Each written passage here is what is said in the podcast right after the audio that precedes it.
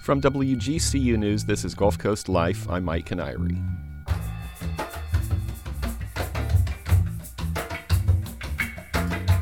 It's been more than 30 years now since the Comprehensive Everglades Restoration Plan, or CERP, was enacted by the United States Congress to fund projects to help restore the Everglades. When originally authorized, it was estimated that CERP would cost about $8.2 billion, split between the federal government and the state of Florida, and take approximately 30 years to complete. Well, while all of the projects it laid out have not been completed, some progress has been made. On today's show, we're going to get a snapshot of that progress and ongoing restoration and rehabilitation efforts with the CEO of the Everglades Foundation, Eric Eikenberg. He stopped by our studio last Thursday. Let's hear that conversation now. Eric Eikenberg is CEO of the Everglades Foundation. Eric, welcome back to the show. It's nice to have you in the studio for the first time in a while. Great to be back. Thank you. Weigh in on today's conversation using WGCU social media. Find us on Facebook. We're at WGCU Public Media, and on Twitter, we're at WGCU using the hashtag GCL. So, for starters, we've talked to you over the years about, you know, things that the Everglades Foundation pays attention to, but just remind our listeners what is the Everglades Foundation? Just give us a little history lesson. Well, we are a uh, 501c3 organization that was founded in 1993 uh, as a result of a algae bloom in Florida Bay, down in the Florida Keys. Uh, we had um, original um, directors and founders who loved the outdoors, loved to fish uh, to engage on the on the water. Certainly, the fishing capital of the world down in the Keys, and understanding the amount of polluted water that was moving through the Everglades itself, making its way down to the Keys and down to Florida Bay. I wanted to do something about it back again in the early '90s. Uh, here we are on the verge of a 30 year anniversary coming up um, in a couple years, and the good news is we haven't um, we haven't taken our eye off this ball, and that is to ensure that this national treasure, America's Everglades, is not just restored, but is protected for generations to come. And we're um, we're proud of the momentum that we've had over the last number of years. Who was George Barley? George Barley, uh, a developer out of Miami, um, a conservationist, someone who loved the water, who loved being outdoors, uh, had a had a home in the Keys um, and was able to put his um, his thoughts and his efforts behind uh, creating the Everglades Foundation, along with the gentleman Paul Jones, and uh, here we are, uh, twenty what eight years later, and um, we're uh, we're working towards the ultimate goal here. Um, I do want to get to some of the things that are working on right now, but how much worse or better, or is it apples and oranges, are things now between 1993 and today? Because there was a need then, obviously. Sure. Where are we now, just broadly speaking? I think um, I, I, don't want to I don't want to go all the way back to 1993, although that is a historical uh, time period that should be evaluated. What I what, what, we've been looking at here is just in the last let's just say the last decade. Um, and we've had multiple summers where they've been filled with algae, Lake Okeechobee. We've seen this massive amount of dumping of lake water to the east and to the west fires in the Everglades, a lack of fresh water flowing the way it should go south. Um, yet, even despite those challenges over the last decade, we have been able to organize and work with individuals who, um, small business owners, chambers of commerce, realtors on both coasts, uh, those that are out on the water, um, uh, fishing guides, boat manufacturers, a whole plethora of voices that have now come to the table to say enough of the crises, enough of the toxic water, enough of the dead fish or the loss of jobs, the economic impact, and instead let's get behind a plan that's rooted in science, that redirects the way water flows on the Florida Peninsula. And now, when you have political will, which is a key ingredient to success, once you have the political desire to see it done both in Washington and in the state of Florida, that's where we're seeing the progress, and that's why we're optimistic. So let's start with the EAA reservoir. Yes. Um, it is beginning to be constructed. They've at least cleared the land and sort of set the groundwork for it. That's right. Um, what is the state of that project? And then I want to talk about the lawsuit that's been filed sure. against it.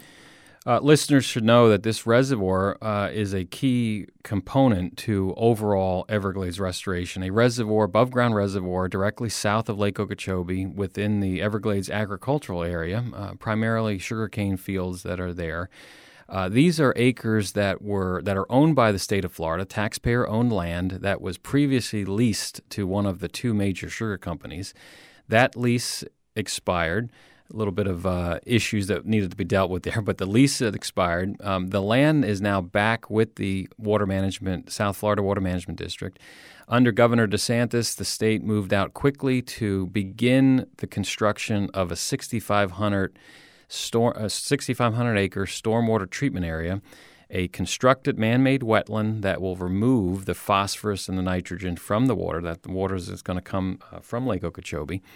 Uh, to complement that that filtration uh, system will be a 10,500 acre above ground reservoir which will store roughly 120 billion gallons of water from Lake Okeechobee. Not just have it there as stagnant, but to uh, release the water once it's purified, cleansed, send that water south through the Everglades. We can talk more about the progress to the southern part of the system, but that reservoir will be a new outlet for the Army Corps of Engineers, the state of Florida, that when the lake rises, and it will, as the lake rises, you now have the ability to store water south and and when you send it through the Everglades, you're recharging the aquifer, the water supply now for almost nine million Floridians. You're capturing carbon uh, there in the in the uh, in the wetlands of the Everglades themselves, and then a third of that water in that reservoir will go to agriculture. Um, Two thirds of it to the natural systems, the Everglades, and that project needs to get going. Thankfully, it's uh, it's underway. The nature of the lawsuit, as I understand it, filed by the sugar companies is that they won't get enough water. But what you just said is that some of that water in the reservoir will go to agriculture. That's right, and uh, you know it's somewhat perplexing. Um, some of the media coverage of those lawsuits, I'm not sure those that were promoting the or talking to the press actually read what was in the lawsuit. But be that as it may, um, this reservoir again will provide a third of the water to agriculture, primarily sugar. And then again, two thirds of that fresh water uh, cleansed will go to the Everglades down to Florida Bay and the Florida Keys. It's a project that's been 21 years in the waiting. Um, we've had st- starts and stops and potential sales and whatnot. Here we go again. Uh, let's get it done. Let's let's build it finally. If you had to guess when it might be done, what would you say? Well, I'm ho- I've circled the year 2030. Okay. And I've done that because when uh, Bill Clinton and uh, and the U.S. Congress passed the Comprehensive Everglades Restoration Plan in the year 2000, it laid out a 30-year timeline. So we're in the now entering the third decade of this adventure, and uh, we're going to do all we can to see these projects finished by the year 2030. So that's the date that uh, I've circled, and hopefully we'll get there. So CERP um, that you just mentioned um, it's the comprehensive Everglades restoration, or Plan. is it the central? It's It- it- comprehensive, Comprehensive. yes, I saw somebody wrote central, and I thought that's not right. Well- or is there another one called CERP that's comprehend or that's central? It's acronym soup. Unfortunately, we live in this these acronyms. I tell my kids no acronyms. But anyway, the issue is you have within the comprehensive plan the Central Everglades Plan, which the acronym there is Oh. Okay. CEP. So you have Thank- CERP, CEP, and uh, anyway. Well, it laid out you know a lot of things. Yes. You know, I know that's a we could do like two hours just on CERP, but what are the things that have been accomplished that it laid out? What are the things that are you know almost being made? And What are the things that are still just you know ideas on paper? It's a, that's a that's a poignant question and a question that is timely. Um, the Picayune Strand, a project that um, was going to ensure that water flows into eastern Collier County, ultimately down to 10,000 Islands, a uh, an old development effort that went, thankfully went awry. The state of Florida took over that land uh, this this July, um, first week of July here in 2021. They turned on the um, the pump stations, uh, massive pump stations to move water through eastern Collier County.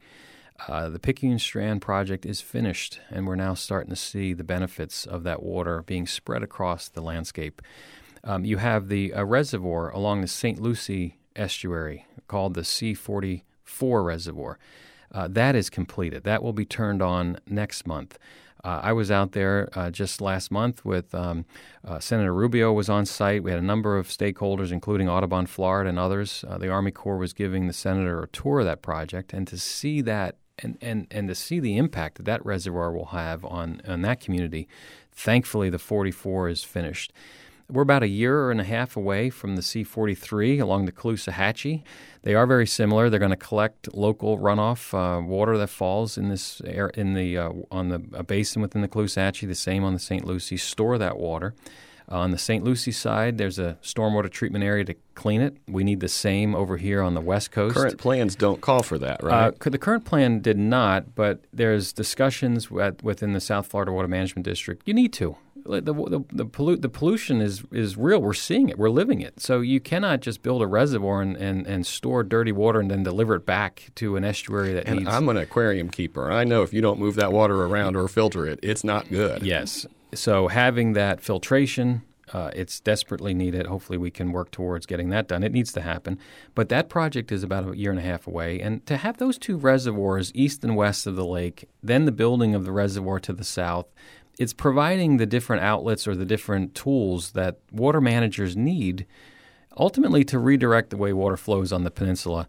Uh, this has been a tremendous amount of progress, and we just need to keep it going. And the C43 reservoir is south of the lake, out toward like Alva or east yes. of Alva, southeast of Alva, maybe something like that. that. That's right, and um, and it's it is south of the Caloosahatchee, um, but again, by storing that local basin runoff. Um, yeah, because the Caloosahatchee needs an, and interesting enough over the last number of weeks, there's a effort to redo or rewrite the manual that governs Lake Okeechobee. That was going to be my next question. Um, well, I apologize for getting that. no, that's okay. The, the LOSOM. Yeah, that's right. Um, and and the Caloosahatchee needs a certain amount of water during the course of a year from Lake Okeechobee to balance out the salt water that intrudes from the Gulf of Mexico. Uh, an estuary needs that balance of salt and fresh. It needs the Goldilocks uh, view of how water is, that brackish water. If you have too much salt water, you get a negative impact. Too much of that fresh water blasting, uh, let alone being polluted, we see the damage there. So these reservoirs will allow for uh, the beneficial water to flow to the Caloosahatchee when it needs it. Um, and then certainly the Everglades during the dry season, instead of having fires to the south, let's have that reservoir deliver fresh water um, and head that down to the Florida Keys. So I want to get your take on when I had on somebody from the Corps to talk about the CC alternative. We talked about the EAA reservoir, and he said that once it's complete, it will reduce the need. F- I think how, he put it. It's like 61% reduction in how often we have to release water. But it didn't really say anything about how much water that right. translates to. True. Um, the you know, people want to know how many gallons or yeah. What, what's. Well, the... I just I'm always trying to get that equation of, you know, when when water's coming out of the lake, it's a million gallons an hour or whatever. Right. Like how fast would that fill up the EA reservoir in an hour, in a month? You know. Well, depending on how much the cubic feet feet per second of water that flows through those sta- those pump stations, uh, you can, as we have seen at times, uh, when they open up the the gates on the west coast, um, the just the pure volume that's happening in such a short period of time. If yeah. you stretched it out over uh, months or over the course of a year, maybe the impact wouldn't be so great. But because we don't have any other vehicle to move water today, when we get a serious rain event, we get uh, conditions in the rainy season where we're, we're seeing the lake rise quickly. Again, the only option, unfortunately, is to open the gates and go east and west. So, what we're what we're advocating, and, and the governor's been very clear on this, you have to have an equitable balance of where water goes during the course of a calendar year. Uh, when both coasts don't want water, and they don't want it certainly in the wet rainy season, um, and the Everglades and Florida Bay is desperate for fresh water, then allow for the lake to lower during the dry season. Do it in a very respectful or a very conscious way so that if you are seeing drought conditions, you're not losing water because you want to have water to be able to um, recharge an aquifer or whatnot. Um, but lower the lake, allow water to flow south, and then when the rainy season starts June 1st, you have the capacity to let the lake rise, not discharging east and west, but let the lake rise. We've spent the, spent a billion dollars to harden the Herbert Hoover Dike, allow the lake again to um, to increase, uh, but then keep that going during the course of the year. Lower it, allow it to rise, end these discharges, but get a natural flow of water to the south. As you understand it, is the rehabilitation of the dike still on track to it be is. completed next year it or is. so? Yes. So uh, as the dike is uh, looking about another 12 months, this LOSOM process, the Lake Okeechobee manual, will need another 12 months before it's ready to go. So it's all going to coincide at the same time. And as they have the new manual for Lake Okeechobee, mind you, none of the infrastructure that we've just talked about is part of the equation. So as these reservoirs are built and they come online, it's even greater opportunity for the Army Corps of Engineers, the Water Management District, to manage the water properly. Understood. So this uh, CC alternative, which is the preferred alternative that they're moving forward with, it is not building into that model these finished reservoirs. So once they become finished, then that tweaks that model differently. Yes, they rewrite the model again or the, the manual. They'll go through another process of uh, updating the manual. But I don't want to. I don't want listeners to get caught up in CC or there was BB, there's AA, there's oh, alphabet soup on this. They gave it. They ran a bunch of models through computers and they kicked. They spit out what you could potentially see that benefits everyone. Uh, as they continue to refine it, it needs to be equitable. There needs to be shared adversity on all sides. Um, not you shouldn't blast one coast vis-a-vis protecting another. You shouldn't leave the lake harmless. The Everglades is desperate for water during the dry season, so all of those components need to be put on the table, and it needs to be managed in a way that's again uh, equitable. Water is being distributed in a timely manner, and let's stop this chronic dumping of polluted water to the west coast. It fuels red tide. We see the dead fish. We see the economic loss uh, 2021. Let's do let's do this better. Is the Everglades Foundation engaged in the comment period or whatever they're calling it? Because I know that you know they they've come out with this is what we think, but we're going to tweak it. Are you guys directly involved in that somehow? We are. We're very proud of the fact that we have um, we have hydrologists on the uh, foundation science team that are able to uh, run these very complex model. Uh, some you put in your assumptions, you kick out different hydrological models, you uh, as you're. It's kind of like uh, doing a dial. You, if you you can't just turn one dial and then expect it to be solved. You have to turn the dials uh, simultaneously. It is a closed system. You make impact one place, it That's right. changes something else. That's right. So how do you thread that needle during this time where infrastructure is not yet finished? Knowing that there's even better days coming with reservoirs complete, and then this manual gets revised once again. So we're in a good spot. If you're just tuning in, I'm talking with Eric Eikenberg. He's CEO of the Everglades Foundation. We're getting an update on Everglades restoration and protection efforts and some of the major restoration projects underway in South Florida. To engage with us and your fellow listeners about our conversation or any of our shows, find us on Facebook. We're at WGCU Public Media. And on Twitter, we're at WGCU. Use the hashtag GCL. Um, let's talk about raising US 41. Yes. That's a project that had made some progress and they got some more funding. Where are we at with that? Well, I would say we're on the five yard line, uh, getting ready to head into the end zone on, on raising a 41.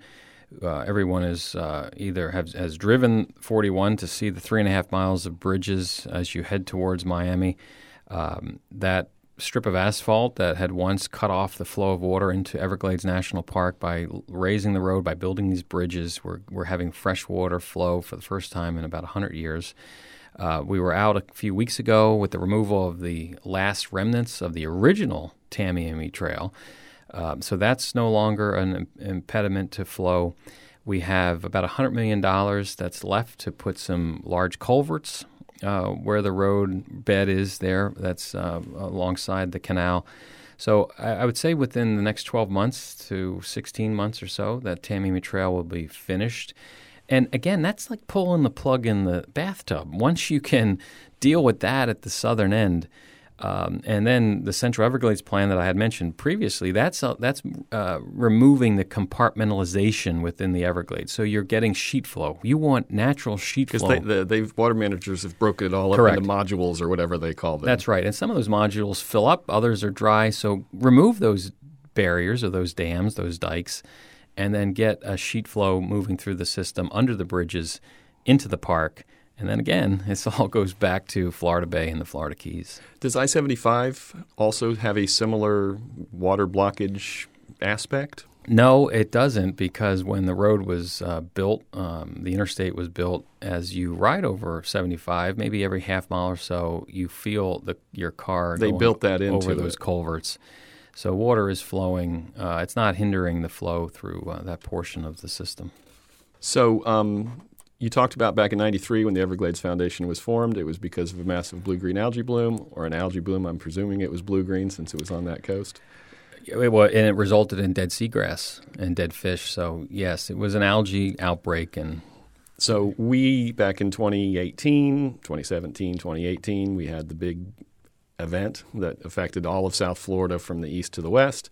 Um, how much of that does the Everglades Foundation focus on, not just the environmental impact, but also the health impact? Well, I would say the uh, the environmental impact was um, was the low hanging fruit because you could see it, and and then the economic impact Yeah. was also because it, it affected jobs, it affected businesses. But what got folks really interested was um, the, the concerns that folks have raised on the health side. Um, you know, you had animals that were in the water. Uh, a few cases of um, canines, dogs over on the East Coast that went into the St. Lucie or in the, that vicinity, um, ingested the water, and, and next thing you know, the dogs either had passed or were seriously uh, um, ill. Even uh, this year, uh, toxic blue green algae infiltrated the drinking water of the city of West Palm Beach and the town of Palm Beach, and folks were going to the hospital with stomach ailments, fever. Doctors didn't understand what it was. Again, here we are in COVID. Um, and then, uh, as I heard from a person, the day they were discharged from the hospital in West Palm Beach, the city notifies folks to stop drinking the water. Well, people were drinking the water for a number of days.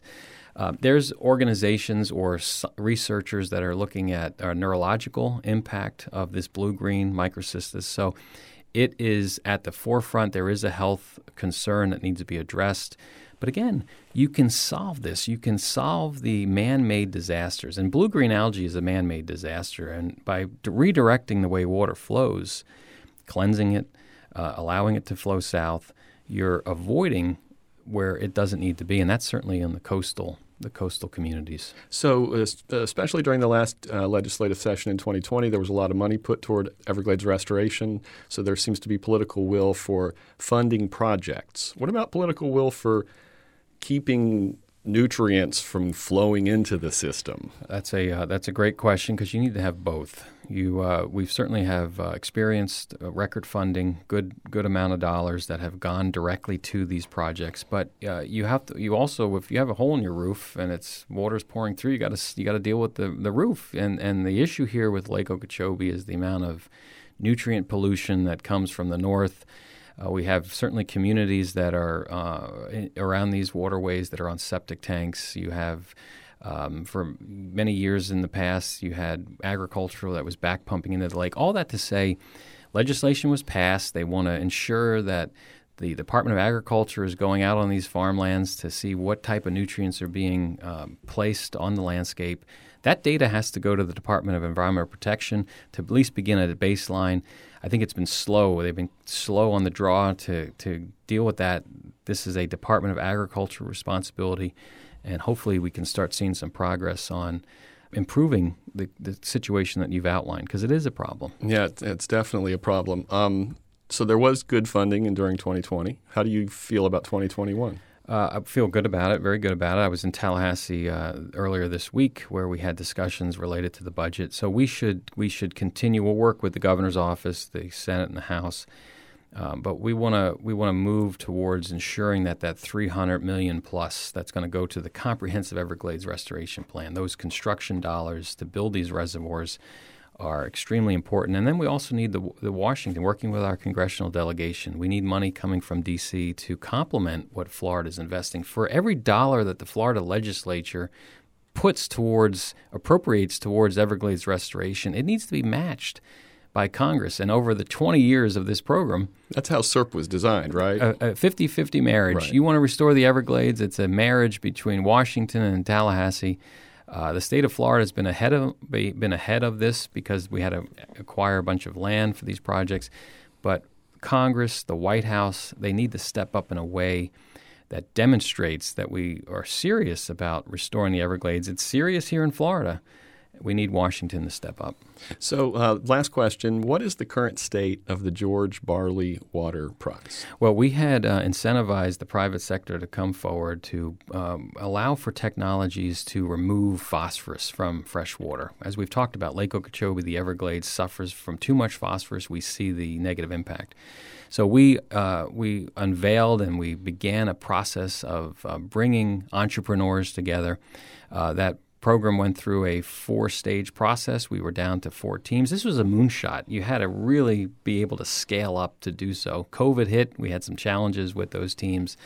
Um, we're, we're, at a point now where we're working with the state of Florida to potentially transition to a proving ground concept. A lot of people come to you and say, I have the answer to Florida's water problems. And instead of maybe going to the legislature or uh, hiring a bunch of lobbyists to get um, millions of dollars towards something that may not be proven, let's develop a system like the Barley Prize was heading towards, where bring bring technology to the landscape, bring it to these water bodies, allow the technology to be proven. And if it reduces and removes the phosphorus, it's a game changer because then you can deploy the technology to the various hotspots north of Lake Okeechobee, east, west, wherever it might be. Government cannot solve this problem alone. We need the private sector, we need entrepreneurs to come forward. We're confident that what the Barley Prize showed was that it's there. Technology can do it. We were in Canada for five months. Uh, some of those technologies are still working with carrot farmers and other uh, agricultural interests to improve water quality. Uh, our moonshot didn't get to the ultimate $10 million, but that this proving ground idea has some has some fundamental opportunities, and that's what we're also pursuing. So the four finalists, they are not competing for the grand prize because they didn't feel like they could accomplish the million gallons or that's right. You know the the, the scale, the, the next step in scale. That's true. Unfortunately, yes, and um, but we also realize that if we can uh, open it up for not only maybe those four but others to come um, with the Great Lakes, we had great we have great partnerships with. Um, uh, folks up around the Great Lakes, the state of Ohio, Michigan, they're looking for solutions too. So we do it with autonomous vehicles. We have a proving ground in Orlando.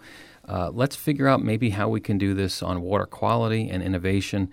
Again, what the foundation step forward with the Barley Prize has moved this down the road. Let's take it to the next level, and maybe it's an opportunity to work with the water co- uh, school here at W. Um, excuse me, at Florida Gulf Coast University. We've talked with the University of Florida. Members of the legislature are interested in this uh, I think it has some good potential to be a leader in cleaning up water, not just for Florida, but around the uh, nation and the world. Um, any final thoughts or any uh, major projects I've forgotten to bring up that you wanted to highlight? I, will just say quickly that um, we are at a critical juncture here as it relates to Everglades restoration, redirecting the way water flows on the peninsula. Any any listener who's interested in this topic, I encourage you. EvergladesFoundation.org is a source that can provide additional information. But engage with us, certainly with your legislative uh, delegation, both federally, state, uh, governor's office. Encourage that we get this done.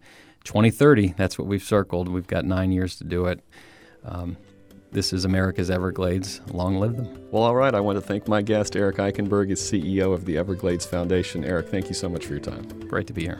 If you missed any of today's show, you can always hear episodes in their entirety on our website, wgcu.org/gcl, or wherever you get your podcasts. Our show today was produced by Tara Callaghan and myself.